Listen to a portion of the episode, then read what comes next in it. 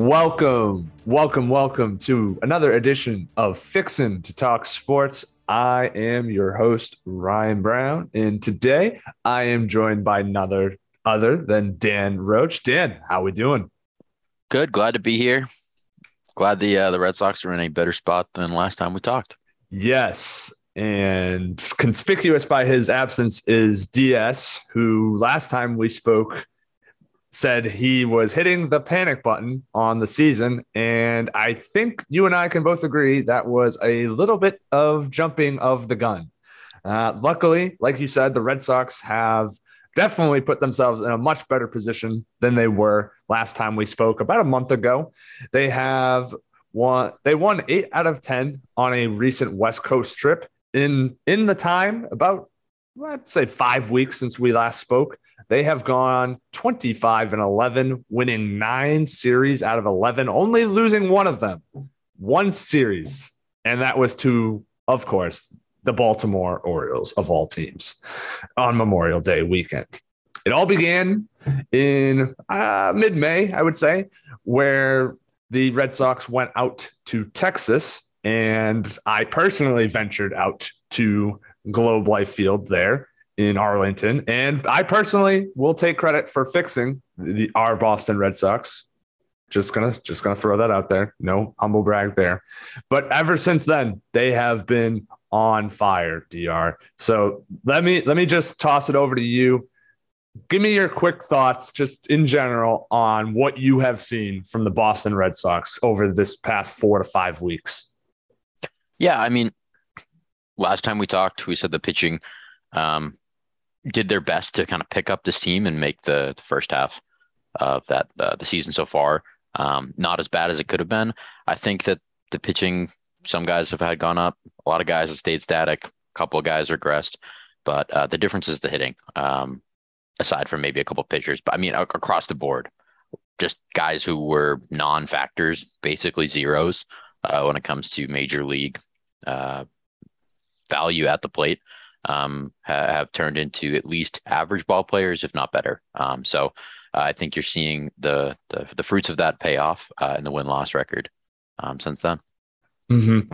And a lot of the teams that they've been, they've been beating over the past five weeks or so have been teams that they have had to leapfrog on the way to pushing in to get back into the playoff picture. I know it's, It's probably definitely a bit far too early to be talking about potential playoff spots. But when you open the season and you're below five hundred and you, you've got to you got to push your way back into the playoff picture somehow, or you're just going to sit there in mediocrity. And the Red Sox have, in order to get to where they are now, had to beat teams that were sitting just ahead of them in the standings to get to the point where they are. So to say, For the, I know that I've seen some people on, on the Twitter be like, oh, they're not playing anyone, blah, blah, blah, blah. But at the time when they were playing the teams that they've played in these past eleven series, they were teams that were right there with them in, in proximity to the standings. So personally, I think they've done what they've needed to do to at least right the ship, right the course, get back on track. And now we're gonna we're gonna start to see what they're really made of. Uh, we'll get more into the upcoming schedule a little bit later on, but it is going to be grueling, especially in the month of July, to say the less. D R, you mentioned pitching has been was one of the talking points last time, and you, I mean, they really have been just great during this stretch. Um, talk to me about some of the guys specifically that have helped kind of keep the Red Sox pitching going uh, throughout the entire season, but especially in the past month or so. Yeah, I think the the poster child for that has to be Nick Pivetta. I mean, here's a guy um, that you you you kind of figured you'd need to depend on and lean on him a little bit with, uh, you know, I think a little bit of a depleted rotation. Um, not a factor at all in the beginning part of the the season. Uh, E R A north of six. Um, And oh and four, I think uh, I, I had my like cutoff point as uh, May ninth. That that was their farthest point um, mm-hmm. of number of games below five hundred. So, um, you know, pre that period, E R A north of six, oh and four in his starts. Since then, his E R A is sub two, and the Sox are seven and one. Um, or that's Pivetta's win loss record. So, I mean, mm-hmm. total turnaround, total one eighty. Uh, I think you've seen a much better command of, of his com- his curveball. Um, I think he had a complete game mixed in there. I know he's like one of three Red Sox starters who have had complete games. So, uh, I mean, I, obviously you love to see that. Helps out your bullpen and sets you up for future success as well. But um, he's got to be the poster child. Michael Walker continues to be steady. Uh, looks like a great um, veteran signing for the uh, the Red Sox this year. Rich Hill has regressed uh, and done Rich Hill things. Uh, and Whitlock and Houck, I think, are a mixed bag in and of themselves that, you know, I'm sure we'll talk about later. Yeah, we'll definitely kind of discuss what roles Whitlock and Houck should have uh, in just a little bit. But, I mean, when you look at the the starting rotation in particular, D R, you've got some injuries starting to pile up. Eovaldi's hit the D L, uh, D L, I L. Uh, You, Sale hasn't pitched at all. There's been speculation as to whether or not he'll be coming back as a starter or reliever. It appears he will come back in his usual starting pitcher role. And you're starting to see some other injuries pop up too. Uh, so I, I guess the question then becomes, D R, how how much longer can the Red Sox rotation keep this up with injuries starting to pile up and depth becoming – I don't want to say an issue, but it, it's being tested. You're get, having guys like Cutter Crawford and Josh Winkowski having to come up in spot starts, and they've they've in those spot starts they've done well. But how much longer do you think they can keep this up for before they need those reinforcements to come in? Yeah, I think um, I'm not so much worried about the depth of this unit. Uh, I'd be more worried about their high end sort of ceiling. Mm-hmm. Um, You have a number of guys that can come up and make starts. I know Cutter Crawford, he can start. Winkowski, he can start. Siebold. Um, I mean, even Brian Mottett, maybe a guy that you could see this year uh, with the way that he's kind of performing. There there are a number of arms, I think, in this system, or even bulk uh, relief pitchers that um, can spot in as starters. Um, so mm-hmm. I, I'd be more worried about like, Uh, in I, isn't the wild card? I think they expanded it to like a best of three series or something like that. Yep, I, that's a series that might trouble me over the course of the season. I think um, the depth of this unit, yeah, sure, but um, you know, you don't have anybody that can really go toe to toe with like a Max Scherzer or, or you know some of these other really uh, kind of elite starters, especially over the sh- a short uh, series like that. So. Um, Uh, what Pivetta, Eovaldi, Waka, I think those are all sustainable. Um, Hill, to me, is an eat, an inning eater. Um, yeah. yeah. I think with Rich Hill, you're out on the money. He's there as, as that, basically that number five guy to eat up innings. Hopefully, James Paxton will be able to enter the fold here maybe in the second half of the season after the All-Star break at some point. And you see what you'll, you're going to get from him. Maybe he he can provide some valuable innings later on in the season. But coming off of, I believe, knee surgery I, or Tommy John, I honestly forget which one it is. But he he's coming off of major surgery, and it's it's it's kind of it's kind of going to be a toss up as to what you're going to get from him. Anything that you get uh, in terms of value will will be will be taken happily. Uh, But let, let's kind of move on to Tanner Houck. He appears to be settling into the closer role. It looks like Alex Cora is going to run with him as he's now converted after last night four straight saves and has only allowed one run since May fifteenth. He his bullpen E R A is sub four. It's somewhere in the middle threes, I believe. And ever since he's been given the high leverage relief role in the back end of the bullpen, he's kind of run with it. So would you say that he's going to be the guy to finally bring some st- stability to the back end of the bullpen going forward? Or do you, do you not see this as like a long-term solution this season?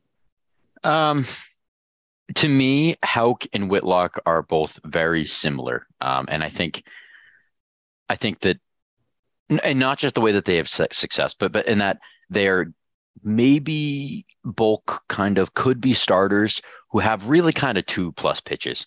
Um, Whitlock ha- has a third that I think um, maybe, you know, in my opinion, is why they uh, thought that he would have a chance to kind of stick in the rotation. Mm-hmm. I know everyone likes to talk about the contract situation, and I'm sure that some of the people in the finance office at the over at Fenway are, are drooling over that. But I really think it had to do with pitch mix uh, and his, uh, you know, Houck is really a two pitch guy right now. And so uh, I think it's just different. It's a different animal when teams can game plan for you. Um, and I think that's why we're seeing Whitlock maybe struggle a little bit more, um, you know, in addition to the injury. Um, and so I, I think that Houck's success is is due to the fact that, you know, there are a number of guys that can come in. The team and, and that lineup is really not going to be game planning so much for, for Houck anymore. Um, it's whoever is on the bump to start that day. Uh, and so I think, uh, you know, the flip side is if Whitlock makes the transition back to the to the bullpen, um, and you can have another, uh, you know, I don't know, somebody come out of the woodwork. Maybe James Paxton comes up back and he gives you something, or, you know, fingers crossed. I wouldn't hold my breath, but Chris Sale comes back and can really, you know, kind of stick in the rotation, uh, or Winkowski comes up or whatever. Um, I think that Whitlock and Houck, guys of those that that archetype, um, will have success in the bullpen. Um, so yeah, I think that what Houck's doing is sustainable. Um, obviously not to this degree. He's he's been elite these past uh, like month or so. Um, I think I've got him at like a point nine two E R A. He might mm-hmm. be like point eight seven on the year, something like crazy since or since like going back to the bullpen or so. I don't know, but um, yeah, love what you're doing. I don't think he'll be this elite, but um, I think he he he's will stick as a high leverage bullpen arm. Yeah, I, I think I think Whitlock and Houck are definitely guys that you can use in higher leverage uh situations in the back end of the bullpen. I just don't know if they're g- guys that I want to see as the ninth inning closer in a potential playoff run or late in September, early October, trying to lock down a save to get you into the postseason. Uh, I think that remains to be seen. Maybe I'll be proven wrong and they will, and they'll be great. And I, I, my concerns will be alleviated. But right now, I'm still of the mindset that when the trade deadline comes at the end of next month in July, I would like Haim to kind of go out and try and get a proven closer, if at all possible. I know that they don't have a ton of assets to necessarily be able to get out, to go out and get a top tier option on the market, but if they can get any sort of additional bullpen help, especially of a guy that is proven in a closer role, uh, I think that would be a huge get and and kind of solidify the bullpen, which E R A wise, like stats wise, the bullpen has been solid, but it just, I feel like, and maybe you can tell, you can kind of, uh, tell me if I'm wrong or not here, D R, but it just feels like the bullpen is, is a lot more shaky than the stats might say. Yeah, I think there's a certain clutch factor missing that I think a, you know, a dependable high leverage uh, reliever, whether that's a closer or, you know, even like a, a tried and true setup guy, like a Devin Williams, who's like, you know, not really a closer, but like, you know, on the cusp, very high leverage arm, got yeah. great stuff. Like, like somebody who can really take that role and fill it. This bullpen's not very far away. I mean, uh, mm-hmm. John Schreiber has really been a diamond in the rough there. Uh, his E R A is like, it's like, I think sub one, like ridiculous. It, it is. I looked it up. Yeah. It's point eight seven. Yeah. R- like ridiculous. Um, I think Matt Strom, um, th- his numbers look a little worse because I think he had like one outing that he kind of got like blown up a little bit. But other than that, I think if, if you take that out, like, he's been very strong. I think for me, at least, has passed the eye test. Whitlock, or, or sorry, Houck seems like a good, um, you know, a real piece right now. If somebody comes back, I, you know, I could foresee a, a Whitlock return to the, I don't think that's out of the question. Diekman's not bad. You've got some other guys who kind of like have been like good, like they seem like major league arms, maybe not like high leverage, but, you know, not every arm in your bullpen is going to be a horse. So, um, yeah, I, I, they're not far away. They don't mm-hmm. feel clutch. They feel like they're missing, again, that high-end elite guy, just like just like the rotation. Yeah. Ho- hopefully you can find that in-house option for the rotation in Chris Sale, and he can come back and be that all-star Cy Young-ish caliber guy in a shortened season for him. Uh, but that remains to be seen. I think the finding that in-house in the bullpen is tough because even though you do have a former all-star lurking in the shadows, that being Matt Barnes, Matt Barnes has just been utterly abysmal from the second half of last year coming into this year. He's one of the pitchers that's currently on the I L. It, you've got a litany of them. Uh, I'll, I'll just rattle them off real quick just to, so people can understand how meant the injuries are starting to really rack up here. You got Darwin Hernandez, who underwent torn meniscus surgery and is out indefinitely. That was about a month ago. Who knows when he'll be back? Same thing with Barnes. He's got a shoulder issue and he's been down for the count for several weeks. Josh Taylor has been out pretty much all season with a back injury, and he's He still hasn't even been sent out on a rehab assignment. Eovaldi has a back issue and is not progressing as quickly as the team would have hoped. He's not going to be coming back to the to the rotation when he's first eligible to come off the I L. We talked about Chris Sale, Whitlock's hip injury. It looked like he had been kind of battling through that nagging some sort of nagging injury, and turns out it was a hip injury. He's got a bullpen session coming up this week, so we'll see where he's at physically. And then in terms of James Paxton, he looks like he's got some bullpen sessions lined up this week, so perhaps we can get him into the rotation by the All-Star break. But that's a lot of names there, and that's just pitching wise. Um, so I guess my question for you here, just to wrap up from the pitching perspective, D R, is when this team is fully healthy with who they have on the roster, what should the Red Sox rotation and bullpen setup look like? Um, I, I, I'd like to see them add an arm for, for, for the rotation. Mm-hmm. Um, I think that three guys who have earned their spot, Eovaldi, Pivetta, and Waka, um, Hill,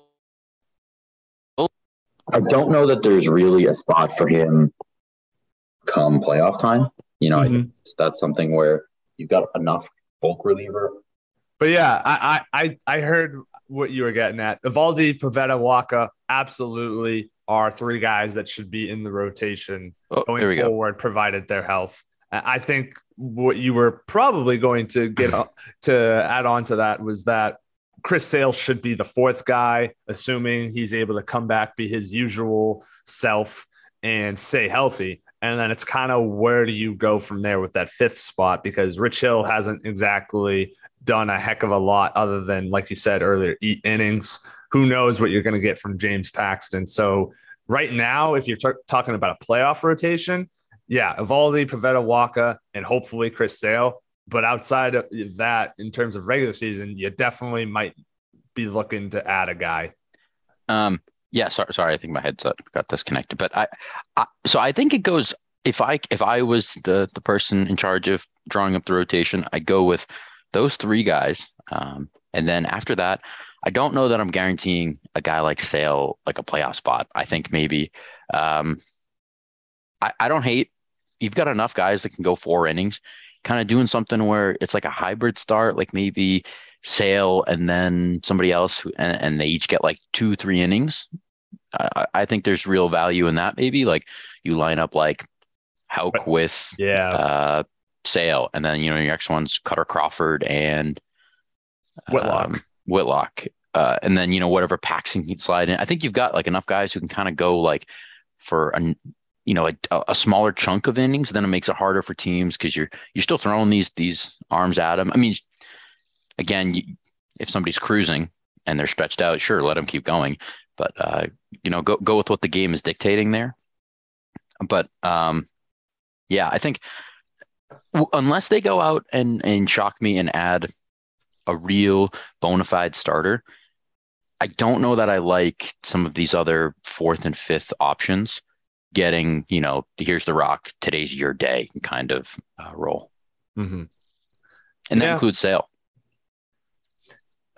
Yeah, it's tough because you just really don't want to push Sale too quickly in terms of innings. You really don't want to beef up his workload too quickly because we know he's not the most durable guy, but he, at the end of the day, he is the guy, I think, with the most elite, proven elite stuff on the rotation. It's just whether or not he can stay healthy and and provide that elite level talent on a consistent enough basis. And you just really don't know what you're going to get when he comes back. So I, I wouldn't hate kind of kind of limiting him to four or five innings at the start. And then if if if he's if he's cruising along, then yeah, let him let him start to go six innings or so. You know, but I, I would I would hesitate to let him go super deep in the games, even on days where he's just lights out. Like if he's pitching a no hitter, obviously, but if he's like maybe maybe even a shutout, but like I, I don't I don't, I think you got to be really careful with Chris Sale and make sure that you have him available in whatever capacity possible for the postseason. Especially if you're not going to go out and get up uh, another proven arm in the rotation. Personally, I, I think they need to do that for the, the bullpen.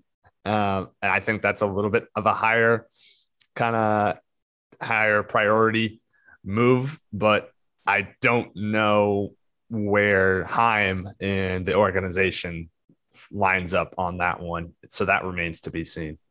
Yeah, I think I know a lot of Boston fans will be upset if, you know, they'll they'll they'll complain about Sale's his his contract situation if he goes into the, the uh, bullpen, um, you know, and and or or even it's just kind of like a two three inning maybe like opener or pseudo opener kind of role. Mm-hmm. But you know, I think season to season, unless you've got some sort of long term plan that you're kind of working towards, Um, especially when push comes to shove in the playoffs, you got to do what's right for your for your baseball team that year.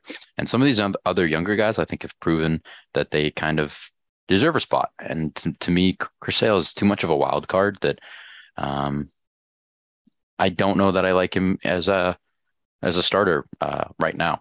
Um, he can certainly prove me wrong and earn a spot in the rotation, but um, you know, there are just a number of factors that go into that. And I think that, you know, the the finances aside, sometimes you got to go with what the players can do for you on the field, um, whether or not you're paying somebody to be kind of like a two, three inning guy, thirty million dollars. Yeah. Like, yeah, that sucks a little bit, but your team that, might win more games if you do that. Yeah. And that's kind of, money aside, that's kind of how I feel about Whitlock. I feel like they tried to plug a hole in the rotation with him. Like you were saying, they thought that they could stretch him out and that he would hold up, and the numbers just didn't really translate. So I, I would really like to see Whitlock and, and Houck in, in tandem in high leverage situations in the bullpen, whether that be kind of bailing out a starter that didn't go long at all and had to be yanked in like the, the third or fourth inning. And they're a guy that can give you multiple innings to kind of bring stability to that game and keep you in it. Or late in game situations, you need somebody to kind of get you out of a sticky situation in the eighth and close the deal out in the ninth. I, I think that's what you want to do there. Schreiber has been fantastic, so he's he's definitely earned some uh, some trust in high leverage situations in the in the back end of the bullpen. But I just don't know if that's a if those are if that is a a Whitlock out Schreiber. I don't know if that's. that's going to be enough in the back end of a bullpen come October. So I, I, I would still go out and get a guy if possible, but maybe, maybe we don't need to do that. We'll see. Let's, let's kind of transition, D R, and let's, let's now talk about the Red Sox offense a lot. Let's, let's, I mean, it's been a complete one eighty, like you said earlier. They are now leading the American League in batting average. They are second in the American League in runs scored, and they have thirty-one more doubles than any other team in the American League. Not only that, but Xander Bogaerts, J D. Martinez, and our son, Rafael Devers, are third, fourth, and fifth, respectively, in batting average in all of baseball. Not, and you're getting guys that are starting to heat up outside of those big three. So I guess the question I'm going to just, I'm just going to lead, lead it out in general for you. Do, do they, do those three need to keep it up to sustain the lineup? Will others step up? Like what, what are you seeing in this lineup that's, that's really turned things around, and what do they need to do to, to kind of keep it up? Well, I, so those big three continue to to hit. I mean, last we talked, they were the only people hitting on this team. Um, somehow Rafael Devers is hitting even better uh, now. I think he's got like an O P S of like one point one or one point two over the last month. Like just an absolute tear. Ridiculous. Um, J D. Martinez has found some sort of renaissance. I thought he was going to slow down. I thought that there was enough signs of him being older and having, you know, maybe not the most durable kind of body, but uh, that he would slow down. Um, but he, he's been absolutely terrific and everything that you could have hoped for from a guy from his age, from his contract and, you know, everything. Um, as far as what really changed, it's, it, I mean, it's, it's everyone. Everyone's numbers are better. I don't care who, who you look at.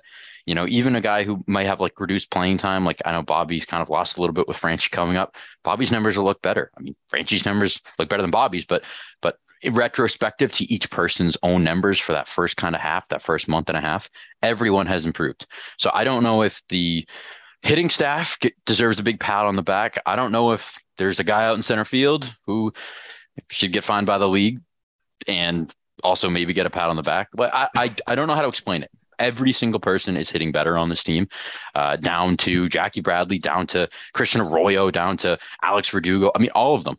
Um, and so I, I, when your entire lineup improves, and, and we're not talking like, oh, yeah, like they were hitting two ten and now they're hitting like two fifteen. I mean, like uh, Enrique uh, or Kike Hernandez, he was hitting like sub one sixty. Now he's like a serviceable ball player. He's he's the second half kind of really he's hitting like two sixty. Like, okay, yeah, he's not lighting the world on fire, but he's doing something. Christian Vasquez, he's actually kind of like nasty right now. Yeah. Uh, uh, just across the whole team, everyone is hitting. Verdugo, since that kind of that that midway point that I, I I kind of referenced earlier, he's hitting like two seventy-five. I mean, he was smoking the ball earlier. I get it. There was a little bit of unluckiness for him specifically, but I don't know if he's just getting more lucky or what not, but um, everyone is hitting. Yeah, and it you can't look at the overall season numbers because those are deceiving right now. You look at the season numbers, and Kike Hernandez is only hitting two oh nine, Trevor Story two twenty-one, Verdugo two forty-seven, and it it, it would it would. You on surface value, it would look like the only one that has actually really improved is Christian Vasquez, who's bumped up his average significantly. It was sitting like somewhere between two twenty and two thirty when we last talked. And now on the season, he's hitting two seventy-one. So he has absolutely been raking himself. But I, I one hundred percent agree. It's not so much looking at the season numbers as a whole. You have to look at what they've done over the past couple of weeks. And everyone has absolutely stepped up in the lineup, and, and you've gotten timely hitting, and it's it's been it's not been just the big three in terms of timely hitting. You're getting just enough from pretty much everyone top to bottom in the lineup. And if this continues, you will continue to see the overall season numbers on these guys improve to more respectable values in terms of batting average. And if Devers, Bogaerts, and J D, if they all keep up what they're doing, which uh, doesn't look like they're going to slow down anytime soon, I, I mean, it's only going to benefit the guys for in the rest of going down the lineup and, and just keep on going. So I, I I think that when you're looking at the hitting, I think that what they're doing is is sustainable. I I think that it's it, it could be difficult if injuries start to pile up, which you only have a couple right now. I mean, Hernandez is on the I L, Christian Arroyo has COVID, but so it's nothing crazy yet.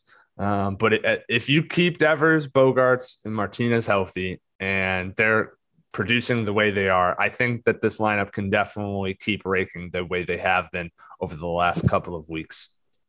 Yeah, and, and the other thing I think that's really important here is, you know, early on when, you know, those big three we talked about were hitting, um, teams kind of figure out who's hot and who's not. And they're more apt to maybe pitch around guys like Devers and Bogaerts, especially when they're playing the way that they're playing. And uh, you know, in the last month and a half, those guys' walk numbers have gone up like basically like double. In Devers' case, I think it's like triple. Um, when those guys are just going to get walked and kind of pitched around, basically, you're going to need some other guys to step up um, and, and kind of pick up the team. And they have. And, you know, because, um, because of that, they've they, they, they've they've dug themselves out of the hole. Um, and I think that's a good way to, uh, to term it, because um, mm-hmm. I don't want to get too excited here, right? Like, like they're still in a dogfight here. They're still, I think, fourth in their own division. Yep. And last I heard, maybe they were like a half game behind the Guardians for a playoff spot, but like uh, somewhere around there is probably where they, they are right now still. Um, they're still very much in a fight here. Um, and they really dragged themselves up, and good for them. Um, you know, sucks that they had to do that. Um, because even if they could have just played, you know, five hundred ball uh, and then done this, you'd be in a much more comfortable situation. But um, yeah, I think I think there's a lot to be excited about here. I think you're beating some some good teams, some really, um, you know, competitive teams out there. Um, so there's good signs here. It's not just a schedule thing like you talked about earlier, but uh, maybe, uh, yeah, I, I just think that there's still more to be done here. You know, the the season could still go a number of ways. Um, yeah, but but good for them for for digging themselves out, and I think that there is a lot to be excited about. Um, you know, specifically behind the, the the home plate here. Yeah, and I I would definitely agree with that. You've you the job the job really starts now. You've you've dug yourself out of said hole, and now you've put yourself in a position where now you can compete for said playoff spot. You're right on the money. They're a half game behind both the Cleveland Guardians and the Tampa Bay Rays for that last wild card spot. They are still fourth in the in the division, but they're only two games back of Toronto for second in the division.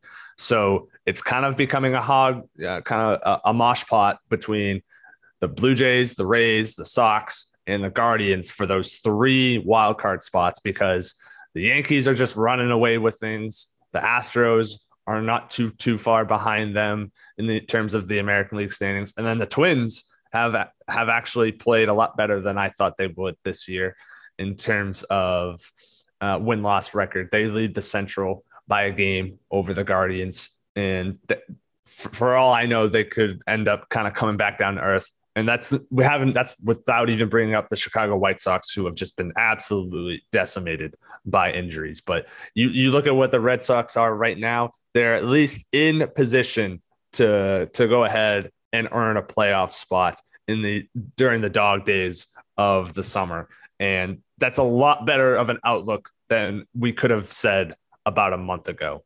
So now that they are in this position, you look start to look at the upcoming schedule, and over the next two weeks, it, it's it's fair. I mean, they've got a three-game set at home against the Detroit Tigers before they go and head out on for a road trip where they play presumptive or current playoff teams if the season ended today in Cleveland and Toronto, before wrapping up the road trip in the beginning of July in Chicago to take on the Cubs.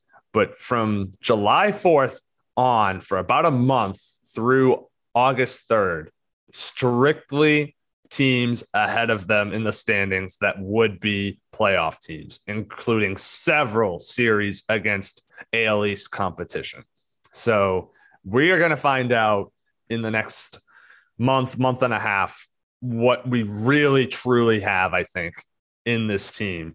Are they are they for real? Is this the, is this last four or five weeks going to be the real Boston Red Sox, or was that just a product of them taking out teams that were just ahead of them at the time and putting them down below them in the standings?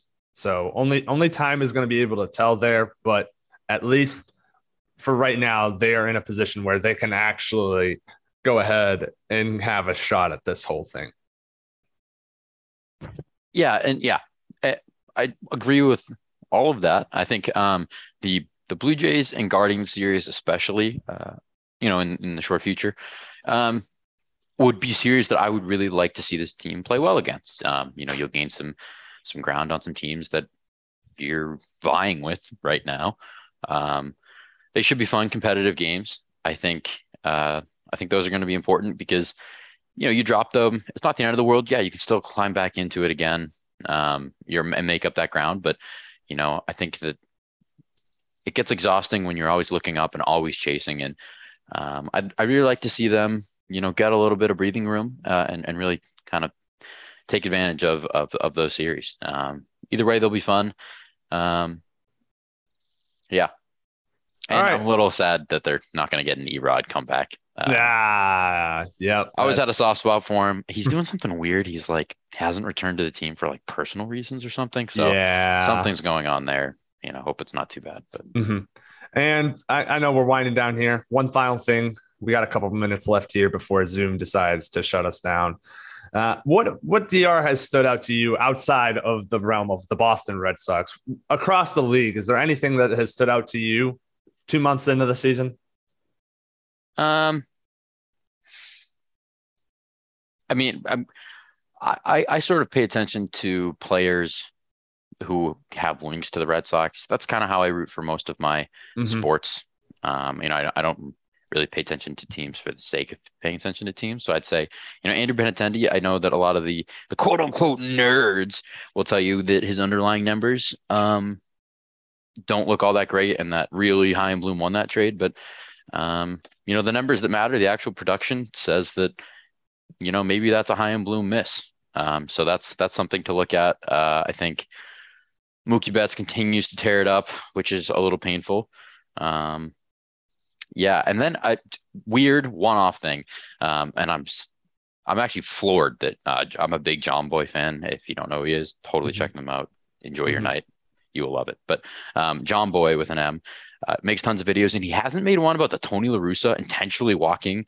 Uh, I, who, I forget who it was. It was a one-two Trey Turner. Count. Trey, Trey Turner. Turner.